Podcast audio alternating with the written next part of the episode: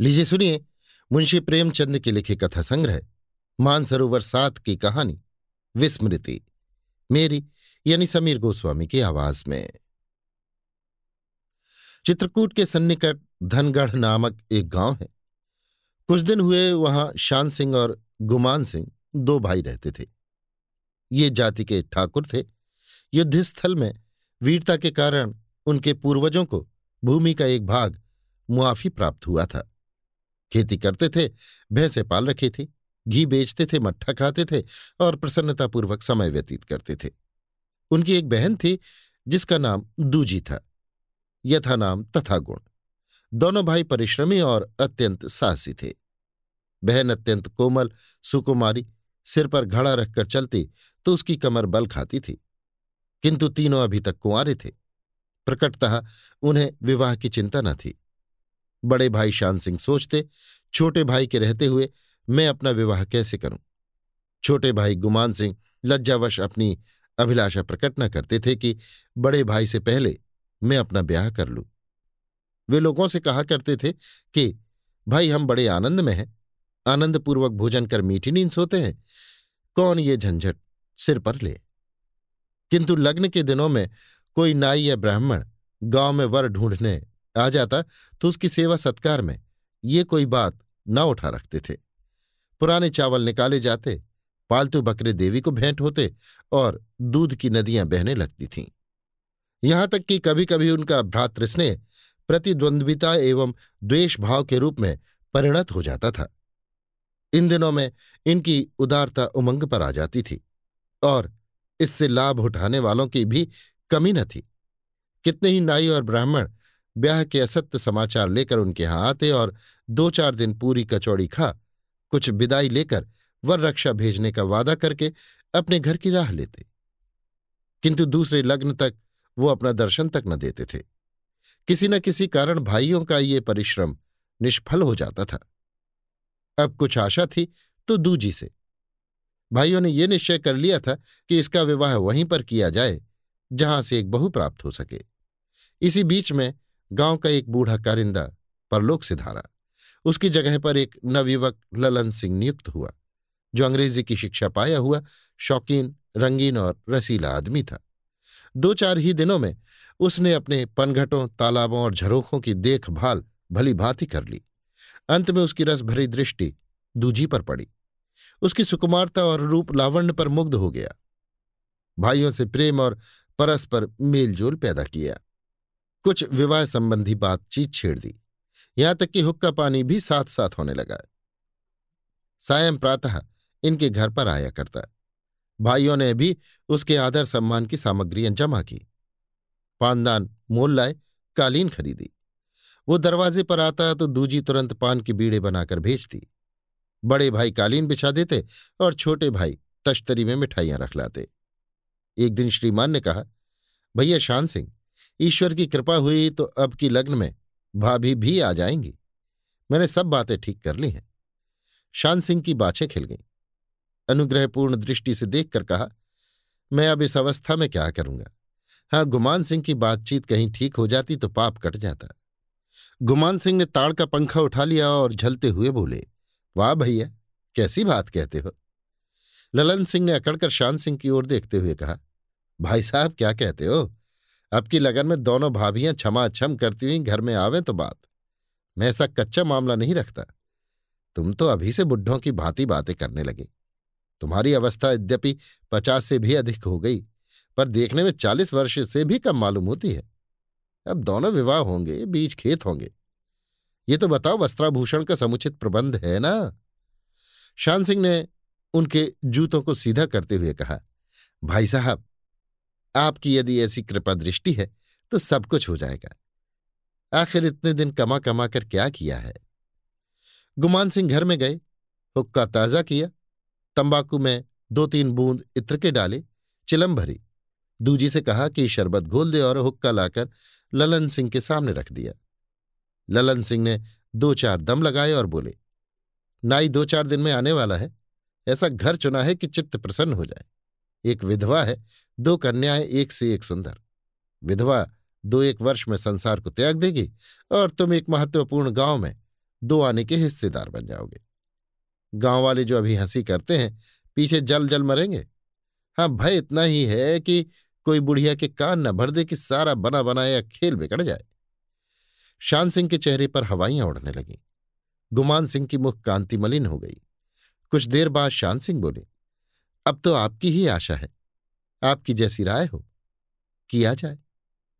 जब कोई पुरुष हमारे साथ अकारण मित्रता का व्यवहार करने लगे तो हमको सोचना चाहिए कि उसमें उसका कोई स्वार्थ तो नहीं छिपा है। यदि हम सीधेपन से इस भ्रम में पड़ जाएँ कि कोई मनुष्य हमको केवल अनुग्रहित करने के लिए हमारी सहायता करने पर तत्पर है तो हमें धोखा खाना पड़ेगा। किंतु अपने स्वार्थ की धुन में ये मोटी मोटी बातें हमारी निगाहों से छिप जाती हैं और छल अपने रंगे हुए भेष में आकर हमको सर्वदा के लिए परस्पर व्यवहार का उपदेश देता है। शान सिंह और गुमान सिंह ने विचार से कुछ भी काम न लिया और ललन सिंह के फंदे नित्य प्रति गाढ़े होते गए। मित्रता ने यहाँ तक पाँव पसारे कि भाइयों की अनुपस्थिति में भी वो बेधड़क घर में घुस जाते और आँगन में खड़े होकर छोटी बहन से पान हुक्का मांगते। दूजी उन्हें देखते ही अति प्रसन्नता से पान बनाती। फिर आँखें मिलती, एक प्रेमाकांक्षा से बेचैन दूसरी लज्जावश सकुची हुई।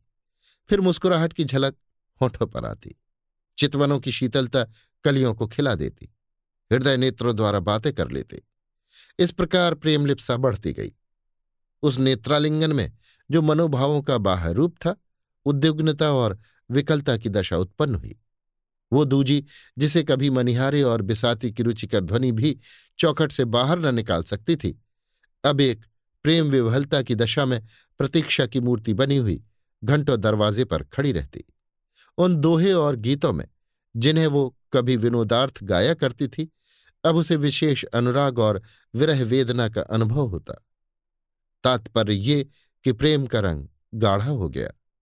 शने शने गाँव में चर्चा होने लगी।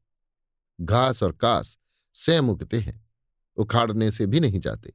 अच्छे पौधे बड़ी देखरेख से उगते हैं। इस प्रकार बुरे समाचार स्वयं फैलते हैं, छिपाने से भी नहीं छिपते। पनघटों और तालाबों के किनारे इस विषय पर कानाफूसी होने लगी। गाँव की बनियाइन जो अपनी तराजू पर हृदयों को तोलती थी और ग्वालिन, जो जल में प्रेम का रंग देकर दूध का दाम लेती थी, और तंबोलिन, जो पान के बीड़ों से दिलों पर रंग जमाती थी, बैठकर दूजी की लोलुपता और निर्लजता का राग अलापने लगी। बेचारी दूजी को घर से निकलना दुर्लभ हो गया। सखी सहेलियाँ एवं बड़ी बूढ़ियाँ सभी उसको ताने मारती। सखी सहेलियाँ हँसी से छेड़ती और वृद्धा स्त्रियाँ हृदय विदारक व्यंग्यों से मर्दों तक बातें फैली। ठाकुरों का गाँव था, उनकी क्रोधाग्नि भड़ गई। आपस में सम्मति हुई कि ललन सिंह को इस दुष्टता का दंड देना उचित है। दोनों भाइयों को बुलाया और बोले, भैया के अपनी मर्यादा नाश करके विवाह करोगे? दोनों भाई चौंक पड़े। उन्हें विवाह की उमंग में ये सुधी ही नहीं थी कि घर में क्या हो रहा है। शान सिंह ने कहा, तुम्हारी बात मेरी समझ में नहीं आई। साफ़ साफ़ क्यों नहीं कहते? एक ठाकुर ने जवाब दिया साफ़ साफ़ क्या कहलाते हो? इस शोहदे ललन सिंह का अपने यहाँ आना जाना बंद कर दो। तुम तो अपनी आँखों पर पट्टी बांधे ही हो, पर उसकी जान की कुशल नहीं। हमने अभी तक इसीलिए तरह दिया है कि कदाचित तुम्हारी आँखें खुले। किंतु ज्ञात होता है कि तुम्हारे ऊपर उसने मुर्दे का भस्म डाल दिया है। ब्याह क्या अपनी आबरू बेचकर करोगे? तुम लोग खेत में रहते हो और हम लोग अपनी आँखों से देखते हैं कि वो शोहदा अपना बनाव सवार किए आता है और तुम्हारे घर में घंटों घुसा रहता है। तुम उसे अपना भाई समझते हो तो समझा करो। हम तो ऐसे भाई का गला काट लें जो विश्वासघात करे। भाइयों के नेत्रपट खुले। दूजी के ज्वर के संबंध में जिस ज्वर का संदेह था वो प्रेम का ज्वर निकला। रुधिर में उबाल आया, नेत्रों से चिंगारियाँ उड़ी, तेवर बदले। दोनों भाइयों ने एक दूसरे की ओर क्रोधमय दृष्टि से देखा। मनोगत भाव जिह्वा तक न आ सके। अपने घर आए, किंतु दर पर पाँव रखा ही था कि ललन सिंह से मुठभेड़ हो गई। ललन सिंह ने हंसकर कहा, वाह भैया, वाह! हम तुम्हारी खोज में बार बार आते हैं, किंतु तुम्हारे दर्शन तक नहीं मिलते। मैंने समझा आखिर रात्रि में तो कुछ काम ना होगा। किंतु देखता हूँ, आपको इस समय भी छुट्टी नहीं है। शान सिंह ने हृदय के भीतर क्रोधाग्नि को दबाकर कहा, हाँ, इस समय वास्तव में छुट्टी नहीं है। ललन सिंह, आखिर काम क्या है मैं भी सुनू? शान सिंह, बहुत बड़ा काम है, आपसे छिपा न रहेगा।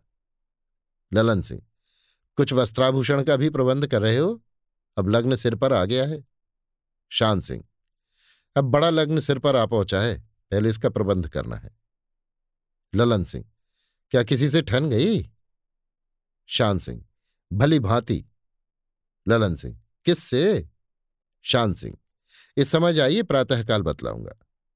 दूजी भी ललन सिंह के साथ दरवाजे की चौखट तक आई थी। भाइयों की आहट पाते ही ठिटक गई और ये बातें सुनी।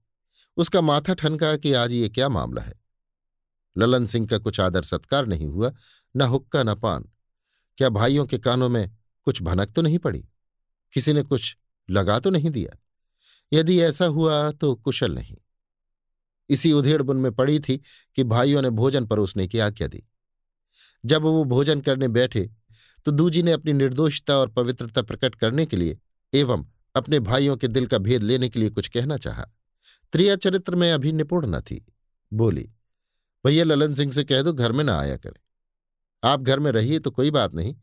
किंतु कभी कभी आप नहीं रहते तो मुझे अत्यंत लज्जा आती है। आज ही वो आपको पूछते हुए चले आए। अब मैं उनसे क्या कहूँ? आपको नहीं देखा तो लौट गए। शान सिंह ने बहन की तरफ़ ताने भरे नेत्रों से देखकर कहा, अब वो घर में ना आएँगे? गुमान सिंह बोले, हम इसी समय जाकर उन्हें समझा देंगे। भाइयों ने भोजन कर लिया। दूजी को पुनः कुछ कहने का साहस न हुआ। उसे उनके तेवर आज कुछ बदले हुए मालूम होते थे। भोजनोपरांत दोनों भाई दीपक लेकर भंडारे की कोठरी में गए। अनावश्यक बर्तन, पुराने सामान, पुरखाओं के समय के अस्त्र शस्त्र आदि इसी कोठरी में रखे थे। गाँव में जब कोई बकरा देवी जी को भेंट दिया जाता तो वो कोठरी खुलती थी। आज तो कोई ऐसी बात नहीं है। इतनी रात गई, ये कोठरी क्यों खोली जाती है? दूजी को किसी भावी दुर्घटना का संदेह हुआ। दबे पाँव दरवाजे पर गई तो देखती क्या है कि गुमान सिंह एक भुजाली लिए पत्थर पर रगड़ रहा है। उसका कलेजा धक धक करने लगा और पाँव थर्राने लगे। वो उल्टे पाँव लौटना चाहती थी कि शान सिंह की आवाज़ सुनाई दी। इसी समय एक घड़ी में चलना ठीक है। पहली नींद बड़ी गहरी होती है। बेधड़क सोता होगा। गुमान सिंह बोले, अच्छी बात है। देखो भुजाली की धार। एक हाथ में काम तमाम हो जाएगा। दूजी को ऐसा ज्ञात हुआ, मानो किसी ने पहाड़ पर से ढकेल दिया। सारी बातें उसकी समझ में आ गई। वो भय की दशा में घर से निकली और ललन सिंह की चौपाल की ओर चली। किंतु वो अंधेरी रात प्रेम की घाटी थी और वो रास्ता प्रेम का कठिन मार्ग। वो इस सुनसान अंधेरी रात में चौकन्ने नेत्रों से इधर उधर देखती, विवलता की दशा में शीघ्रतापूर्वक चली जाती थी। किंतु हाय निराशा एक एक पल उसे प्रेम भवन से दूर लिए जाता था। उस अंधेरी भयानक रात्रि में भटकती, ना जाने वो कहाँ चली जाती थी, किससे पूछे? लज्जावश वो किसी से कुछ न पूछ सकती। कहीं चूड़ियों की झंझनाहट भेद न खोल दे। क्या इन अभागे आभूषणों को आज ही झंझनाना है? अंत में एक वृक्ष के तले वो बैठ गई। सब चूड़ियाँ चूर चूर कर दी। आभूषण उतार कर आंचल में बाँध लिए। किंतु हाय, ये चूड़ियाँ सुहाग की चूड़ियाँ थी और ये गहने सुहाग के गहने थे। जो एक बार उतार कर फिर न पहने गए। उसी वृक्ष के नीचे पयस्वनी नदी पत्थर के टुकड़ों से टकराती हुई बहती थी। यहाँ नौकाओं का निर्वाह दुस्तर था। दूजी बैठी हुई सोचती थी, क्या मेरे जीवन की नदी में प्रेम की नौका दुख की शिलाओं से टक्कर खाकर डूब जाएगी? प्रातःकाल ग्रामवासियों ने आश्चर्यपूर्वक सुना कि ठाकुर ललन सिंह की किसी ने हत्या कर डाली। सारे गाँव के स्त्री पुरुष, वृद्ध, युवा, सहस्त्रों की संख्या में चौपाल के सामने जमा हो गए। स्त्रियाँ पनघटों को जाती हुई रुक गई। किसान हल बैल लिए ज्यों के त्यों खड़े रह गई। किसी की समझ में न आता था कि ये हत्या किसने की। कैसा मिलनसार हसमुख सज्जन मनुष्य था। उनका कौन ऐसा शत्रु था? बेचारे ने किसी पर इजाफा लगान या बेदखली की नालिश तक नहीं की। किसी की दो बात तक नहीं कही। दोनों भाइयों के नेत्रों से आँसू की धारा बहती थी। उनका घर उजड़ गया। सारी आशाओं पर तुषारापात हो गया। गुमान सिंह ने रोकर कहा हम तीन भाई थे, अब दो ही रह गए। हमसे तो दांत काटी रोटी थी। साथ उठना, हँसी दिल लगी, भोजन छाजन, एक सा हो गया था। हत्यारे से इतना भी नहीं देखा गया। हाय, अब हमको कौन सहारा देगा? शान सिंह ने आँसू पहुँचते हुए कहा, हम दोनों भाई कपास निराने जा रहे थे। ललन सिंह से कई दिन से भेंट नहीं हुई थी। सोचे कि इधर से होते चले, किंतु पिछवाड़े आते ही सेंध दिखाई पड़ी। हाथों के तोते उड़ गए। दरवाजों पर जाकर देखा तो चौकीदार सिपाही सब सो रहे। उन्हें जगाकर ललन सिंह के किवाड़ खटखटाने लगे। परंतु बहुत बल करने पर भी किवाड़ अंदर से न खुले तो सेंध के रास्ते से झांका। कलेजे में तीर लग गया। संसार अंधेरा दिखाई दिया। प्यारे ललन सिंह का सिर धड़ से अलग था। रक्त की नदी बह रही थी। शोक। भैया सदा के लिए बिछुड़ गए। मध्यान्ह काल तक इसी प्रकार विलाप होता रहा। दरवाजे पर मेला लगा हुआ था। दूर दूर से लोग इस दुर्घटना का समाचार पाकर इकट्ठे होते जाते थे। संध्या होते होते हल्के की दारोगा साहब भी चौकीदार और सिपाहियों का एक झुंड लिए आ पहुँचे। कड़ाही चढ़ गई, पूड़ियाँ छनने लगी। दारोगा जी ने जाँच करनी शुरू की। घटना स्थल देखा। चौकीदारों का बयान हुआ। दोनों भाइयों के बयान लिखे। आसपास के पासी और चमार पकड़े गए और उन पर मार पड़ने लगी। ललन सिंह की लाश लेकर थाने पर गए। हत्यारे का पता न चला। दूसरे दिन इंस्पेक्टर पुलिस का आगमन हुआ। उन्होंने भी गाँव का चक्कर लगाया। चमारों और पासियों की फिर मरम्मत हुई। हलुआ, मोहन, गोश्त, पूड़ी के स्वाद लेकर सायंकाल को उन्होंने भी अपनी राह ली। कुछ पासियों पर, जो कि कई बार डाके चोरी में पकड़े जा चुके थे, संदेह हुआ। उनका चालान किया। मजिस्ट्रेटी ने गवाही पुष्ट पाकर अपराधियों को सेशन सुपुर्द किया और मुकदमे की पेशी होने लगी। मध्यान्ह का समय था। आकाश पर मेघ छाए हुए थे। कुछ बूंदें भी पड़ रही थी। सेशन जज कुंवर विनय कृष्ण बघेल के इजलास में मुकदमा पेश था। कुंवर साहब बड़े सोच विचार में थे कि क्या करूँ। अभियुक्तों के विरुद्ध साक्षी निर्बल थी। किंतु सरकारी वकील, जो एक प्रसिद्ध नीतिज्ञ थे, नजीरों पर नजीर पेश किए जाते थे। कि अचानक दूजी श्वेत साड़ी पहने, घूंघट निकाले हुए निर्भय न्यायालय में आ पहुँची और हाथ जोड़कर बोली, श्रीमान, मैं शान सिंह और गुमान सिंह की बहन हूँ। इस मामले में जो कुछ जानती हूँ वो मुझसे भी सुन लिया जाए। इसके बाद सरकार जो फैसला चाहे, करें। कुंवर साहब ने आश्चर्य से दूजी की तरफ़ दृष्टि फेरी। शान सिंह और गुमान सिंह के शरीर में काटो तो रक्त नहीं। वकीलों ने आश्चर्य की दृष्टि से उसकी ओर देखना शुरू किया। दूजी के चेहरे पर दृढ़ता झलक रही थी। भय का लेश मात्र न था। नदी आंधी के पश्चात स्थिर दशा में थी। उसने उसी प्रवाह में कहना प्रारंभ किया। ठाकुर ललन सिंह की हत्या करने वाले मेरे दोनों भाई हैं। कुंवर साहब के नेत्रों के सामने से पर्दा हट गया। सारी कचहरी दंग हो गई और सब टकटकी बांधे दूजी की तरफ़ देखने लगे। दूजी बोली ये वो भुजाली है, जो ललन सिंह की गर्दन पर फेरी गई है। अभी इसका खून ताज़ा है। मैंने अपनी आँखों से भाइयों को इसे पत्थर पर रगड़ते देखा। उनकी बातें सुनी। मैं उसी समय घर से बाहर निकली कि ललन सिंह को सावधान कर दूँ। किंतु मेरा भाग्य खोटा था। चौपाल का पता न लगा। मेरे दोनों भाई सामने खड़े हैं। वो मर्द हैं। मेरे सामने असत्य कदापि न कहेंगे। इनसे पूछ लिया जाए। और सच पूछिए तो ये छुरी मैंने चलाई है। मेरे भाइयों का अपराध नहीं है। ये सब मेरे भाग्य का खेल है। ये सब मेरे कारण हुआ और न्याय की तलवार मेरी ही गर्दन पर पड़नी चाहिए। मैं ही अपराधनी हूँ और हाथ जोड़कर कहती हूँ कि इस भुजाली से मेरी गर्दन काट ली जाए। न्यायालय में एक स्त्री का आना बाज़ार में भानमती का आना है।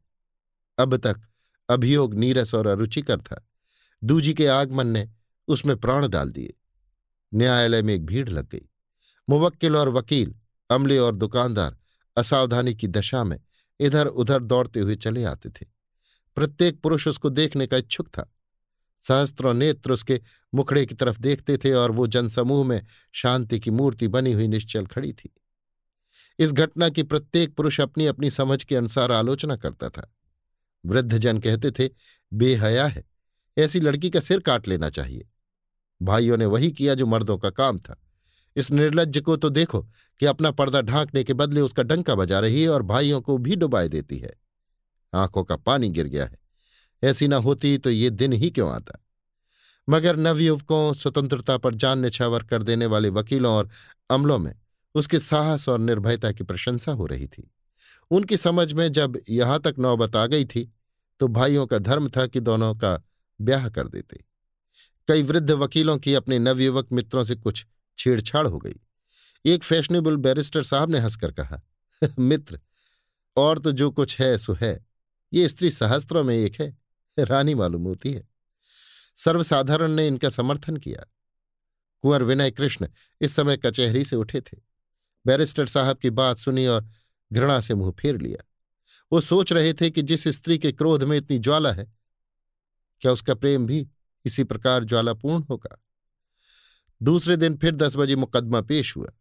कमरे में तिल रखने की भी जगह न थी। दूजी कटघरे के पास सिर झुकाए खड़ी थी। दोनों भाई कई कांस्टेबलों के बीच में चुपचाप खड़े थे। कुंवर विनय कृष्ण ने उन्हें संबोधित करके उच्च स्वर से कहा, ठाकुर शान सिंह, गुमान सिंह, तुम्हारी बहन ने तुम्हारे संबंध में अदालत में जो कुछ बयान किया है, उसका तुम्हारे पास क्या उत्तर है? शान सिंह ने गर्वपूर्ण भाव से उत्तर दिया बहन ने जो कुछ बयान किया है वो सब सत्य है। हमने अपना अपराध इसलिए छिपाया था कि हम बदनामी, बेइज्जती से डरते थे। किंतु अब जब हमारी बदनामी जो कुछ होनी थी, हो चुकी तो हमको अपनी सफ़ाई देने की कोई आवश्यकता नहीं। ऐसे जीवन से अब मृत्यु ही उत्तम है। ललन सिंह से हमारी हार्दिक मित्रता थी। आपस में कोई विभेद न था। हम उसे अपना भाई समझते थे। किंतु उसने हमको धोखा दिया। उसने हमारे कुल में कलंक लगा दिया और हमने उसका बदला लिया। उसने चिकनी चुपड़ी बातों द्वारा हमारी इज़्ज़त लेनी चाहिए। किंतु हम अपने कुल की मर्यादा इतनी सस्ती नहीं बेच सकते थे। स्त्रियाँ ही कुल की मर्यादा की संपत्ति होती हैं। मर्द उसके रक्षक होते हैं। जब इस संपत्ति पर कपट का हाथ उठे तो मर्दों का धर्म है कि रक्षा करें। इस पूंजी को अदालत का कानून, परमात्मा का भय या सद्विचार नहीं बचा सकता। हमको इसके लिए न्यायालय से जो दंड प्राप्त हो, वो शिरोधार रहे जज ने शान सिंह की बात सुनी। कचहरी में सन्नाटा छा गया और सन्नाटे की दशा में उन्होंने अपना फैसला सुनाया। दोनों भाइयों को हत्या के अपराध में चौदह वर्ष काले पानी का दंड मिला। सायंकाल हो गया था। दोनों भाई कांस्टेबलों के बीच में कचहरी से बाहर निकले। हाथों में हथखड़ियाँ थी, पांवों में बेड़ियाँ। हृदय अपमान से संकुचित और सिर लज्जा के बोझ से झुके हुए। मालूम होता था मानो सारी पृथ्वी हम पर हंस रही है। दूजी पृथ्वी पर बैठी हुई थी कि उसने कैदियों के आने की आहट सुनी और उठ खड़ी हुई। भाइयों ने उसकी ओर देखा, परंतु हाय, उन्हें ऐसा ज्ञात हुआ कि ये भी हमारे ऊपर हंस रही है। घृणा से नेत्र फेर लिए। दूजी ने भी उन्हें देखा, किंतु क्रोध और घृणा से नहीं, केवल एक उदासीन भाव से।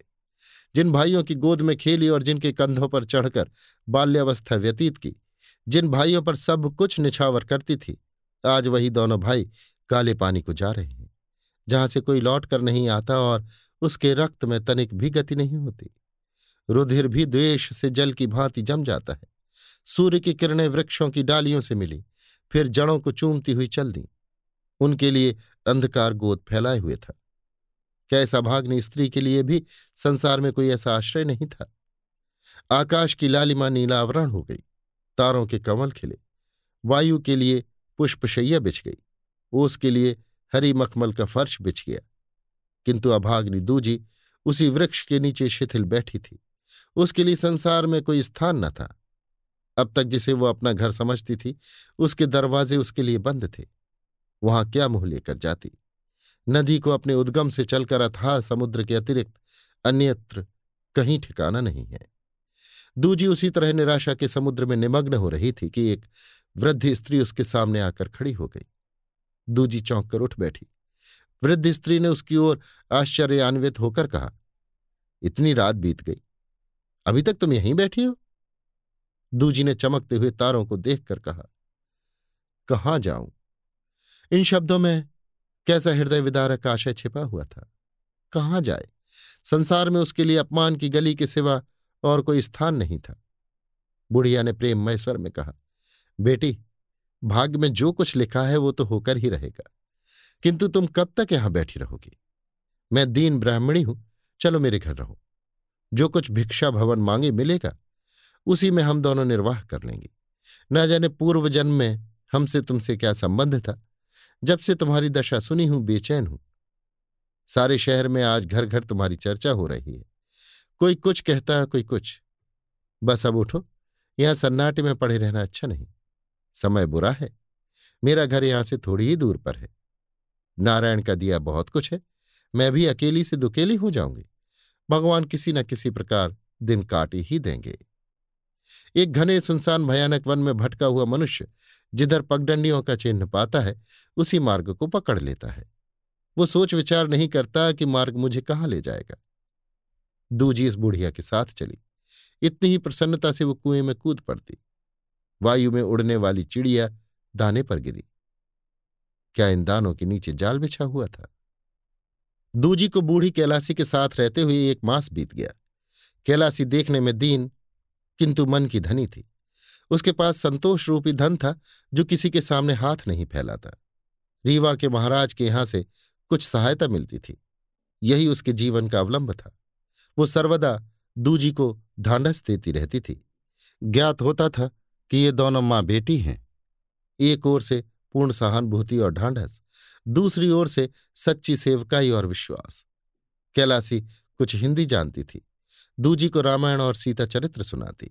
दूजी इन कथाओं को बड़े प्रेम से सुनती। उज्ज्वल वस्त्र पर रंग भांति भांति चढ़ता है।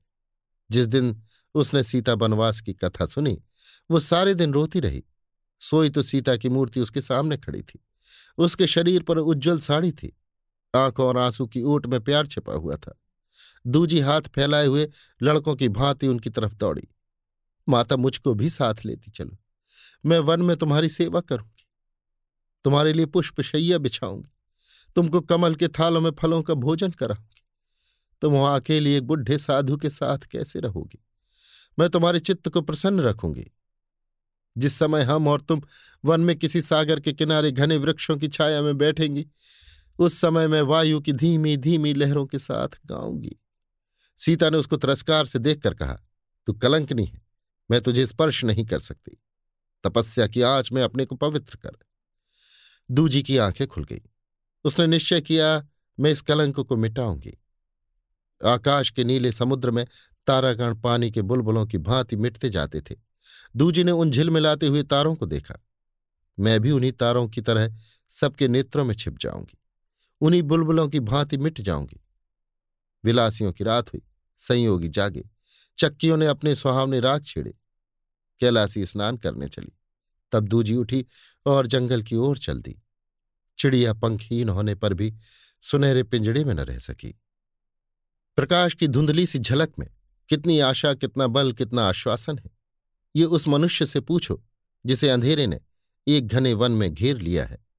प्रकाश की वो प्रभा उसके लड़खड़ाते हुए पैरों को शीघ्रगामी बना देती है। उसके शिथिल शरीर में जान डाल देती है। जहाँ एक एक पग रखना दुस्तर था, वहाँ इस जीवन प्रकाश को देखते हुए ये मीलों और कोसों तक प्रेम की उमंगों से उछलता हुआ चला जाता है। परंतु दूजी के लिए आशा की ये प्रभा कहाँ थी? वो भूखी, प्यासी, उन्माद की दशा में चली जाती थी। शहर पीछे छूटा, बाग और खेत आए। खेतों में हरियाली थी, बाटिकाओं में वसंत की छटा। मैदान और पर्वत मिले। मैदानों में बांसुरी की सुरीली ताने आती थी। पर्वतों के शिखर मोरों की झनकार से गूंज रहे थे। दिन चढ़ने लगा। सूर्य उसकी ओर आता दिखाई पड़ा। कुछ काल तक उसके साथ रहा। कदाचित रूठे को मनाता पुनः अपनी राह चला गया। वसंत ऋतु की शीतल मंद सुगंधित वायु चलने लगी। खेतों ने कोहरे की चादरें ओढ़ ली। रात हो गई और दूजी एक पर्वत के किनारे झाड़ियों से उलझती, चट्टानों से टकराती चली जाती थी। मानो किसी झील की मंद मंद लहरों में किनारे पर उगे हुए झाऊ के पौधों का साया थरथरा रहा हो। इस प्रकार अज्ञात की खोज में अकेली निर्भय वो गिरती, पड़ती, चली जाती थी। यहाँ तक कि भूख, प्यास और अधिक श्रम के कारण उनकी शक्तियों ने जवाब दे दिया। वो एक शिला पर बैठ गई और भयभीत दृष्टि से इधर उधर देखने लगी। दाहिने बाएँ घोर अंधकार था। उच्च पर्वत शिखाओं पर तारे जगमगा रहे थे। सामने एक टीला मार्ग रोके खड़ा था और समीप ही किसी जलधारा से दबी हुई साय साए की आवाज़ सुनाई देती थी। दूजी थककर चूर हो गई थी, पर उसे नींद न आई। सर्दी से कलेजा काँप रहा था। वायु के निर्दयी झोंके लेश मात्र भी चैन न लेने देते थे। कभी कभी एक क्षण के लिए आँखें झपक जाती और फिर चौंक पड़ती। रात्रि ज्यों त्यों व्यतीत हुई। सवेरा हुआ। चट्टान से कुछ दूर एक घना पाकर का वृक्ष था, जिसकी जड़ें सूखे पत्रों से चिमटी और रस खींचती थी, जैसे कोई महाजन दीन असामियों को बांधकर उनसे ब्याज के रुपए वसूल करता है। इस वृक्ष के सामने कई छोटी छोटी चट्टानों ने मिलकर एक कोठरी की आकृति बना रखी थी। दाहिनी ओर लगभग दो सौ गज की दूरी पर नीचे की ओर पयस्वनी नदी चट्टानों और पाषाण शिलाओं से उलझती, घूमती, घामती, बह रही थी। जैसे कोई दृढ़ प्रतिज्ञ मनुष्य बाधाओं का ध्यान न कर अपने इष्ट साधन के मार्ग पर बढ़ता चला जाता है। नदी के किनारे साधु प्रकृति बकुले चुपचाप मनोवृत धारण किए हुए बैठे थे। संतोषी जल पक्षी पानी में तैर रहे थे। लोभी टिटहरियाँ नदी पर मंडराती थी और रह रहकर मछलियों की खोज में टूटती थी।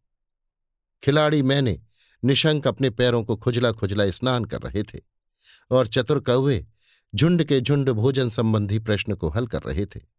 एक वृक्ष के नीचे मोरों की सभा सुसज्जित थी और वृक्षों की शाखाओं पर कबूतर आनंद कर रहे थे। एक दूसरे वृक्ष पर महाशय काग एवं श्रीमान पंडित नीलकंठ जी घोर शास्त्रार्थ में प्रवृत्त थे।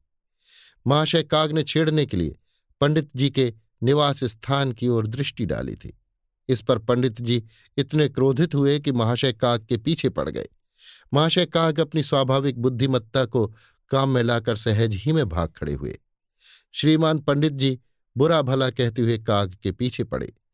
किसी भांति महाशय जी की सर्वज्ञता ने उनकी जान बचाई। थोड़ी देर में जंगली नीलगायों का एक झुंड आया। किसी ने पानी पिया, किसी ने झूंघ कर छोड़ दिया। दो चार युवावस्था के मतवाले हिरण आपस में सींग मिलाने लगे। फिर एक काला हिरण अभिमान भरे नेत्रों से देखता एड़ एड़ कर पग उठाता, कुछ मृगनयनियों को साथ लिए, नदी के किनारे आया। बच्चे थोड़ी दूर पर खेलते हुए चले जाते थे। कुछ और हटकर एक वृक्ष के नीचे बंदरों ने अपने डेरे डाल रखे थे। बच्चे क्रीड़ा करते थे। पुरुषों में छेड़छाड़ हो रही थी। रमणियाँ सानंद बैठी हुई, एक दूसरी के बालों से जुएँ निकालती थी और उन्हें अपने मुँह में रखती जाती थी। दूजी एक चट्टान पर अर्धनिद्रा की दशा में बैठी हुई ये दृश्य देख रही थी। घाम के कारण निद्रा आ गई। नेत्रपट बंद हो गई प्रकृति की इस रंगभूमि में दूजी ने अपने चौदह वर्ष व्यतीत किए। वो प्रतिदिन प्रातःकाल इसी नदी के किनारे शिलाओं पर बैठी ये दृश्य देखती और लहरों की कारुणिक ध्वनि सुनती। उसी नदी की भांति उसके मन में लहरें उठती, जो कभी धैर्य और साहस के किनारों पर चढ़कर नेत्रों द्वारा बह निकलती। उसे मालूम होता कि वन के वृक्ष तथा जीव जंतु सब मेरी ओर व्यंग्यपूर्ण नेत्रों से देख रहे हैं। नदी भी उसे देखकर क्रोध से मुँह में फ़ैन भर लेती। जब यहाँ बैठे बैठे उसका जी उब जाता तो वो पर्वत पर चढ़ जाती और दूर तक देखती।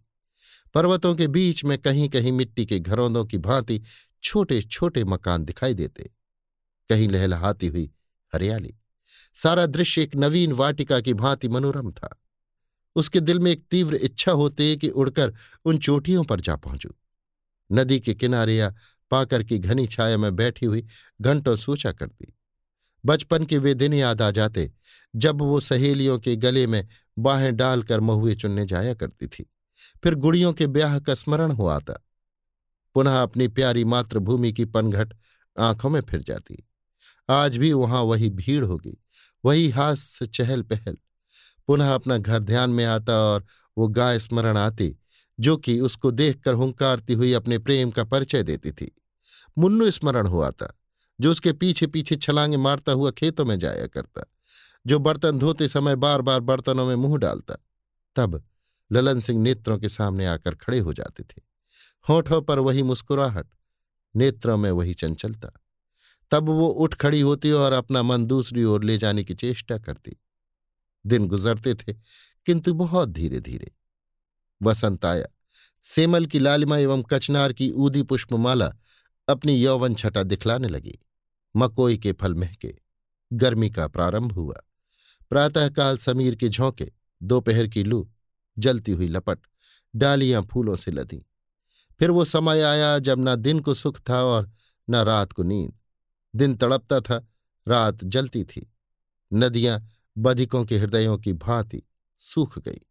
वन के पशु मध्यान्ह की धूप में प्यास के कारण जिवा निकाले पानी की खोज में इधर उधर दौड़ते फिरते थे। जिस प्रकार द्वेष से भरे हुए दिल तनिक तनिक सी बातों पर जल उठते हैं, उसी प्रकार गर्मी से जलते हुए वन वृक्ष कभी कभी वायु के झोंकों से परस्पर रगड़ खाकर जल उठते हैं। ज्वाला ऊँची उठती थी। मानो अग्निदेव ने तारागणों पर धावा मारा है। वन में एक भगदड़ सी पड़ जाती। फिर आंधी और तूफ़ान के दिन आए। वायु की देवी गरजती हुई आती। पृथ्वी और आकाश थर्रा उठते। सूर्य छिप जाता, पर्वत भी काँप उठते। पुनः वर्षा ऋतु का जन्म हुआ। वर्षा की झड़ी लगी। वन लहराए। नदियों ने पुनः पुनः अपने सुरीले राग छेड़े। पर्वतों के कलेजे ठंडे हुए। सूखे मैदान में हरियाली छाई। सारस की ध्वनि पर्वतों में गूंजने लगी। आषाढ़ मास में बाल्यावस्था का अलहड़पन था। श्रावण में युवावस्था के पग बढ़े। फुहारें पड़ने लगी। भादों कमाई के दिन थे। जिसने झीलों के कोष भर दिए, पर्वतों को धनाढ़ कर दिया। अंत में बुढ़ापा आया। कास के उज्जवल बाल लहराने लगे। जाड़ा आ पहुँचा। इस प्रकार ऋतु परिवर्तन हुआ। दिन और महीने गुजरे। वर्ष आए और गए। किंतु दूजी ने विंध्याचल के उस किनारे को न छोड़ा। गर्मियों के भयानक दिन और वर्षा की भयावनी रातें सब उसी स्थान पर काट दी। क्या भोजन करती थी, क्या पहनती थी, इसकी चर्चा व्यर्थ है। मन पर चाहे जो बीते, किंतु भूख और ऋतु संबंधी कष्ट का निवारण करना ही पड़ता है। प्रकृति की थाल सजी हुई थी। कभी बनबेरी और शरीफों के पकवान थे, कभी तेंदु, कभी मकोई और कभी राम का नाम। वस्त्रों के लिए चित्रकूट के मेले में साल में केवल एक बार जाती। मोरों के पर, हिरणों के सींग वन औषधियाँ महँगे दामों में बिकती। कपड़ा भी आया, बर्तन भी आए।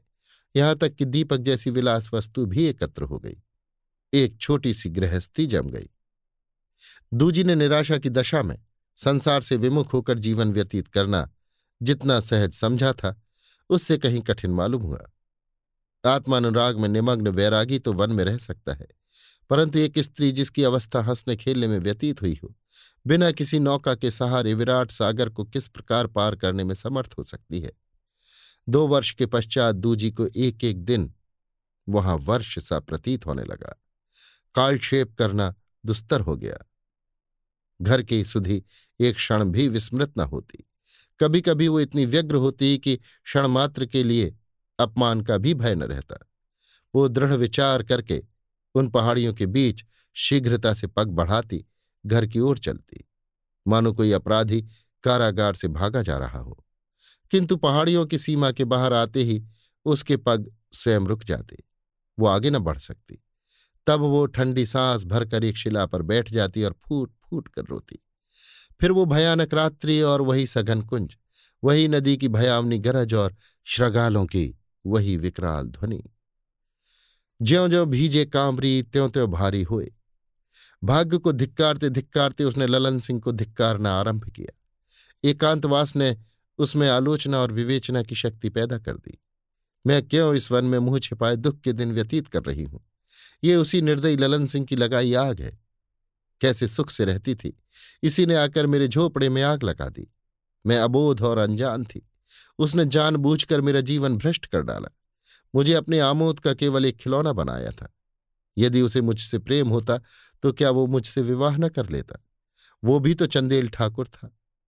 हाय, मैं कैसी अज्ञान थी। अपने पैरों में आप कुल्हाड़ी मारी। इस प्रकार मन से बातें करते करते ललन सिंह की मूर्ति उसके नेत्रों के सम्मुख आ जाती तो वो घृणा से मुँह फेर लेती। वो मुस्कुराहट जो उसका मन हर लिया करती थी, वो प्रेममय मृदुभाषण जो उसकी नसों में सनसनाहट पैदा कर देता था, वो क्रीड़ामय हाव भाव जिन पर मतवाली हो जाती थी। अब उसे एक दूसरे ही रूप में दृष्टिगोचर होते। उनमें अब प्रेम की झलक न थी। अब वो कपट प्रेम और काम तृष्णा के गाढ़े रंग में रंगे हुए दिखाई देते थे। वो प्रेम का कच्चा घरौंदा, जिसमें वो गुड़िया बनी बैठी थी, वायु के झोंके में संभाला, किंतु जल के प्रबल प्रवाह में न संभल सका। अब वो अभागी गुड़िया निर्दयी चट्टान पर पटक दी गई है कि रो रो कर जीवन के दिन काटे। उन गुड़ियों की भांति जो गोटे पट्टे और आभूषणों से सजी हुई मखमली पिटारे में भोग विलास करने के पश्चात नदी और तालाब में बहा दी जाती है, डूबने के लिए, तरंगों में थपेड़े खाने के लिए। ललन सिंह की तरफ़ से फिरते ही दूजी का मन एक अधीरता के साथ भाइयों की ओर मुड़ा। मैं अपने साथ उन बेचारों को व्यर्थ ले डूबी। मेरे सिर पर उस घड़ी न जाने कौन सा भूत सवार था। उन बेचारों ने तो जो कुछ किया, मेरी ही मर्यादा रखने के लिए किया। मैं तो उन्मत्त हो रही थी। समझाने बुझाने से क्या काम चलता? और समझाना बुझाना तो स्त्रियों का काम है। मर्दों का समझाना तो उसी ढंग का होना चाहिए और होता ही है। नहीं मालूम उन बेचारों पर क्या बीती। क्या मैं उन्हें फिर कभी देखूँगी? ये विचारते विचारते भाइयों की वो मूर्ति उसके नेत्रों में फिर जाती, जो उसने अंतिम बार देखी थी। जब वो उस देश को जा रहे थे जहाँ से लौटकर फिर आना, मानो मृत्यु के मुख से निकल आना है। वो रक्तवर्ण नेत्र, वो अभिमान से भरी हुई चाल वो फिरे हुए नेत्र जो एक बार उसकी ओर उठ गए थे। आह, उनमें क्रोध या द्वेष न था, केवल क्षमा थी। वो मुझ पर क्रोध क्या करते? फिर अदालत के इजलास का चित्र नेत्रों के सामने खिंच जाता। भाइयों के वो तेवर, उनकी वो आँखें जो क्षण मात्र के लिए क्रोधाग्नि से फैल गई थी। फिर उनकी प्यार की बातें, उनका प्रेम स्मरण आता। पुनः वे दिन याद आते जब वो उनकी गोद में खेलती थी। जब वो उनकी उंगली पकड़कर खेतों को जाया करती थी। हाय, क्या वो दिन भी आएँगे कि मैं उनको पुनः देखूँगी? एक दिन वो था कि दूजी अपने भाइयों के रक्त की प्यासी थी। निदान एक दिन आया कि वो पयस्विनी नदी के तट पर कंकड़ियों द्वारा दिनों की गणना करती थी। एक कृपण जिस सावधानी से रुपयों को गिन गिन कर इकट्ठा करता है, उसी सावधानी से दूजी इन कंकड़ियों को गिन गिन कर इकट्ठा करती थी। नित्य संध्या काल, वो इस ढेर में पत्थर का एक टुकड़ा और रख देती तो उसे क्षण मात्र के लिए मानसिक सुख प्राप्त होता। इन कंकड़ियों का ढेर अब उसका जीवन धन था। दिन में अनेक बार इन टुकड़ों को देखती और गिनती। असहाय पक्षी पत्थर के ढेरों से आशा के खोते बनाता था। यदि किसी को चिंता और शोक की मूर्ति देखनी हो तो वो पयस्वनी नदी के तट पर प्रतिदिन सायकाल देख पड़ती है। डूबे हुए सूर्य की किरणों की भांति उसका मुखमंडल पीला है। वो अपने दुखमय विचारों में डूबी हुई तरंगों की ओर दृष्टि लगाए बैठी रहती है। ये तरंगे इतनी शीघ्रता से कहाँ जा रही हैं? मुझे भी अपने साथ क्यों नहीं ले जाती? क्या मेरे लिए वहाँ भी स्थान नहीं है? कदाचित शोक क्रंदन में ये भी मेरी संगनी है। तरंगों की ओर देखते देखते उसे ऐसा ज्ञात होता है कि मानो वो स्थिर हो गई और मैं शीघ्रता से बही जा रही हूँ। तब वो चौंक पड़ती है और अंधेरी शिलाओं के बीच मार्ग खोजती हुई फिर अपने शोक स्थल पर आ जाती है। इसी प्रकार दूजी ने अपने दुख के दिन व्यतीत किए। तीस तीस ढेलों के बारह ढेर बन गए। तब उसने उन्हें एक स्थान पर इकट्ठा कर दिया। वो आशा का मंदिर उसी हार्दिक अनुराग से बनता रहा जो किसी भक्त को अपने इष्ट देव के साथ होता है। रात्रि के बारह घंटे बीत गए। पूर्व की ओर प्रातःकाल का प्रकाश दिखाई देने लगा। मिलाप का समय निकट आया। इच्छा रूपी अग्नि की लपट पड़ी दूजी उन ढेरों को बार बार गिनती, महीनों के दिनों की गणना करती, कदाचित एक दिन भी कम हो जाए। हाय, आजकल उसके मन की वो दशा थी जो प्रातःकाल सूर्य के सुनहले प्रकाश में हलकोरे लेने वाले सागर की होती है, जिसमें वायु की तरंगों से मुस्कुराता हुआ कमल झूलता है। आज दूजी इन पर्वतों और वनों से विदा होती है। वो दिन आ पहुँचा जिसकी राह देखते देखते एक पूरा युग बीत गया। आज चौदह वर्ष के पश्चात उसकी प्यासी पल के नदी में लहरा रही हैं। बरगद की जटाएँ नागिन बन गई हैं। उस सुनसान वन से उसका चित्त कितना दुखित था। किंतु आज उससे पृथक होते हुए दूजी के नेत्र भर भर आते हैं। जिस पाकर की छाया में उसने दुख के दिन बिताए, जिस गुफा में उसने रो रो कर रातें काटी, उसे छोड़ते आज शोक हो रहा है। ये दुख के साथी हैं। सूर्य की किरणें दूजी की आशाओं की भांति कोहरा की घटाओं को हटाती चली आती थीं। उसने अपने दुख के मित्रों को अश्रुपूर्ण नेत्रों से देखा, पुनः ढेरों के पास गई जो उसके चौदह वर्ष की तपस्या के स्मारक चिन्ह थे। उन्हें एक एक करके चूमा, मानो वो देवी जी के चबूतरे हैं। तब वो रोती हुई चली, जैसी लड़कियाँ ससुराल को चलती हैं। संध्या समय उसने शहर में प्रवेश किया और पता लगाते हुए कैलासी के घर आई। घर सूना पड़ा था। तब वो विनय कृष्ण बघेल का घर पूछते पूछते उनके बंगले पर आई। कुंवर महाशय टहलकर आए ही थे कि उसे खड़ी देखा। पास आए। उसके मुख पर घूंघट था। दूजी ने कहा, महाराज, मैं एक अनाथ दुखिया हूँ। कुंवर साहब ने आश्चर्य से पूछा, तुम दूजी हो? तुम इतने दिनों तक कहाँ रही? कुंवर साहब के प्रेम भाव ने घूंघट और बढ़ा दिया। इन्हें मेरा नाम स्मरण है। ये सोचकर दूजी का कलेजा धड़कने लगा। लज्जा से सिर नीचे झुक गया। लजाती हुई बोली, जिसका कोई हितु नहीं है, उसका वन के सिवा अन्यत्र कहाँ ठिकाना है? मैं भी वनों में रही। पयस्वनी नदी के किनारे एक गुफा में पड़ी रही। कुंवर साहब विस्मित हो गए। चौदह वर्ष और नदी के किनारे गुफा में। क्या कोई सन्यासी इससे अधिक त्याग कर सकता है? वो आश्चर्य से कुछ न बोल सके। दूजी उन्हें चुपचाप देखकर बोली मैं कैलासी के घर से सीधे पर्वत में चली गई और वहीं इतने दिन व्यतीत किए। चौदह वर्ष पूरे हो गए। जिन भाइयों की गर्दन पर छुरी चलाई, उनके छूटने के दिन अब आए हैं। नारायण उन्हें अब कुशलपूर्वक लावे। मैं चाहती हूँ कि उनके दर्शन करूँ और उनकी ओर से मेरे दिल में जो इच्छाएँ हैं, पूर्ण हो जाए। कुंवर साहब बोले, तुम्हारा हिसाब बहुत ठीक है। मेरे पास आज कलकत्ते से सरकारी पत्र आया है कि दोनों भाई चौदह तारीख को कलकत्ता पहुँचेंगे। उनके संबंधियों को सूचना दी जाए। यहाँ कदाचित दो तीन दिन में आ जाएँगे। मैं सोच रहा था कि सूचना किसे दूँ? दूजी ने विनयपूर्वक कहा, मेरा जी चाहता है कि वे जहाज़ पर से उतरे। तो मैं उनके पैरों पर माथा नवाऊं उसके पश्चात मुझे संसार में कोई अभिलाषा न रहेगी। इसी लालसा ने मुझे इतने दिनों तक जिलाया है। नहीं तो मैं आपके सम्मुख कदापि न खड़ी होती। कुंवर विनय कृष्ण गंभीर स्वभाव के मनुष्य थे। दूजी के आंतरिक रहस्य उनके चित्त पर एक गहरा प्रभाव डालते जाते थे। जब सारी अदालत दूजी पर हंसती थी, तब उन्हें उसके साथ सहानुभूति थी और आज इसके वृतांत सुनकर वे इस ग्रामीण स्त्री के भक्त हो गए। बोले, यदि तुम्हारी यही इच्छा है तो मैं स्वयं तुम्हें कलकत्ता पहुँचा दूँगा।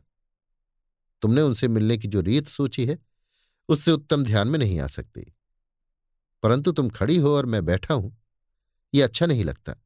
दूजी में बनावट नहीं करता, जिसमें इतना त्याग और संकल्प हो। वो यदि पुरुष है तो देवता है, स्त्री है तो देवी है। जब मैंने तुम्हें पहले देखा, उसी समय मैंने समझ लिया कि तुम साधारण स्त्री नहीं हो। जब तुम कैलासी के घर से चली गई तो सब लोग कहते थे कि तुम जान पर खेल गई। परंतु मेरा मन कहता था कि तुम जीवित हो। नेत्रों से पृथक होकर भी तुम मेरे ध्यान से बाहर न हो सकी।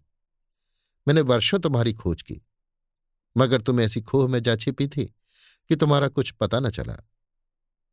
इन बातों में कितना अनुराग था। दूजी को रोमांच हो आया, हृदय बल्लियों उछलने लगा। उस समय उसका मन चाहता था कि इनके पैरों पर सिर रख दूँ। कैलासी ने एक बार जो बात उससे कही थी, वो बात उसे इस समय स्मरण आई। उसने भोलेपन से पूछा क्या आप ही के कहने से कैलासी ने मुझे अपने घर में रख लिया था? कुंवर साहब लज्जित होकर बोले, मैं इसका उत्तर कुछ न दूँगा। रात को जब दूजी एक ब्राह्मणी के घर में नर्म बिछावन पर लेटी हुई थी तो उसके मन की वो दशा हो रही थी जो आश्विन मास के आकाश की होती है। एक ओर चंद्राकाश, दूसरी ओर घनी घटा और तीसरी ओर झिलमिलाते हुए तारे। प्रातःकाल का समय था।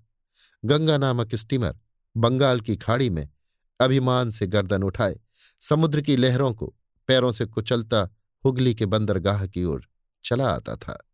डेढ़ सहस्त्र से अधिक आदमी उसकी गोद में थे, अधिकतर व्यापारी थे। कुछ वैज्ञानिक तत्वों के अनुरागी, कुछ भ्रमण करने वाले और कुछ ऐसे हिंदुस्तानी मजदूर जिनको अपनी मातृभूमि आकर्षित कर रही थी। उसी में दोनों भाई शान सिंह और गुमान सिंह एक कोने में बैठे निराशा की दृष्टि से किनारे की ओर देख रहे थे। दोनों हड्डियों के दो ढांचे थे, उन्हें पहचानना कठिन था। जहाज़ घाट पर पहुँचा। यात्रियों के मित्र और परिचित जन किनारे पर स्वागत करने के लिए अधीर हो रहे थे। जहाज़ पर से उतरते ही प्रेम की बाढ़ आ गई। मित्रगण परस्पर हाथ मिलाते थे। उनके नेत्र प्रेमाश्रु से परिपूर्ण थे। ये दोनों भाई शने शने जहाज़ से उतरे। मानो किसी ने ढकेल कर उतार दिया। उनके लिए जहाज़ के तख्ते और मातृभूमि में कुछ अंतर न था। वे आए नहीं, बल्कि लाए गए। चिरकाल के कष्ट और शोक ने जीवन का ज्ञान भी शेष न छोड़ा था। साहस लेश मात्र भी न था। इच्छाओं का अंत हो चुका था। वो तट पर खड़े विस्मित दृष्टि से सामने देखते थे। कहाँ जाएँ? उनके लिए संसार क्षेत्र में कोई स्थान न दिखाई देता था। तब दूजी उस भीड़ में से निकलकर आती दिखाई दी। उसने भाइयों को खड़े देखा। तब जिस भांति जल ढाल की ओर गिरता है, उसी प्रकार अधीरता की उमंग में रोती हुई वो उनके चरणों में चिपट गई।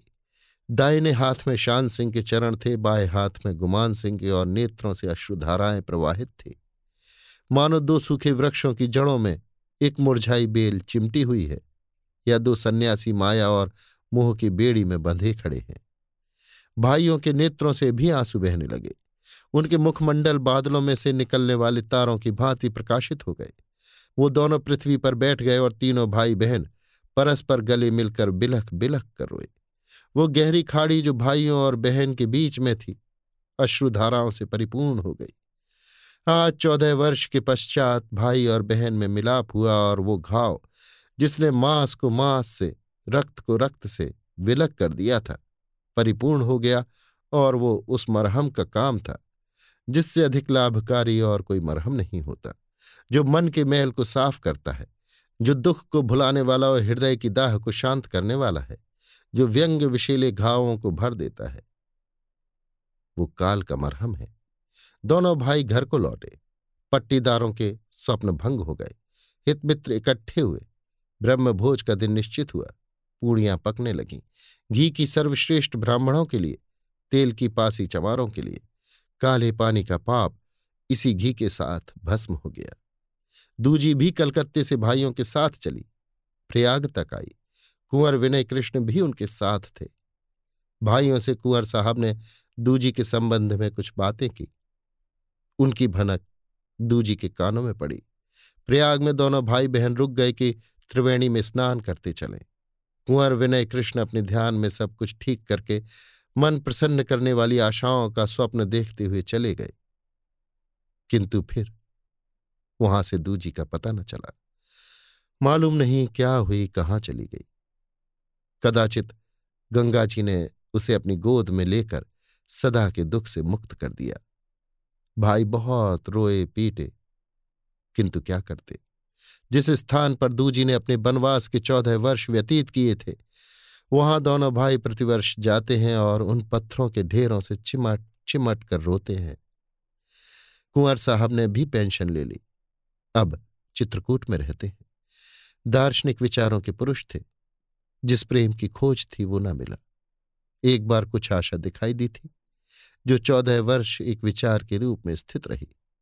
एकाएक आशा की धुंधली झलक भी एक बार झिलमिलाते हुए दीपक की भांति हंसकर सदा के लिए अदृश्य हो गई। अभी आप सुन रहे थे मुंशी प्रेमचंद के लिखे कथा संग्रह, मानसरोवर सात की कहानी, विस्मृति, मेरी, यानी समीर गोस्वामी की आवाज़ में।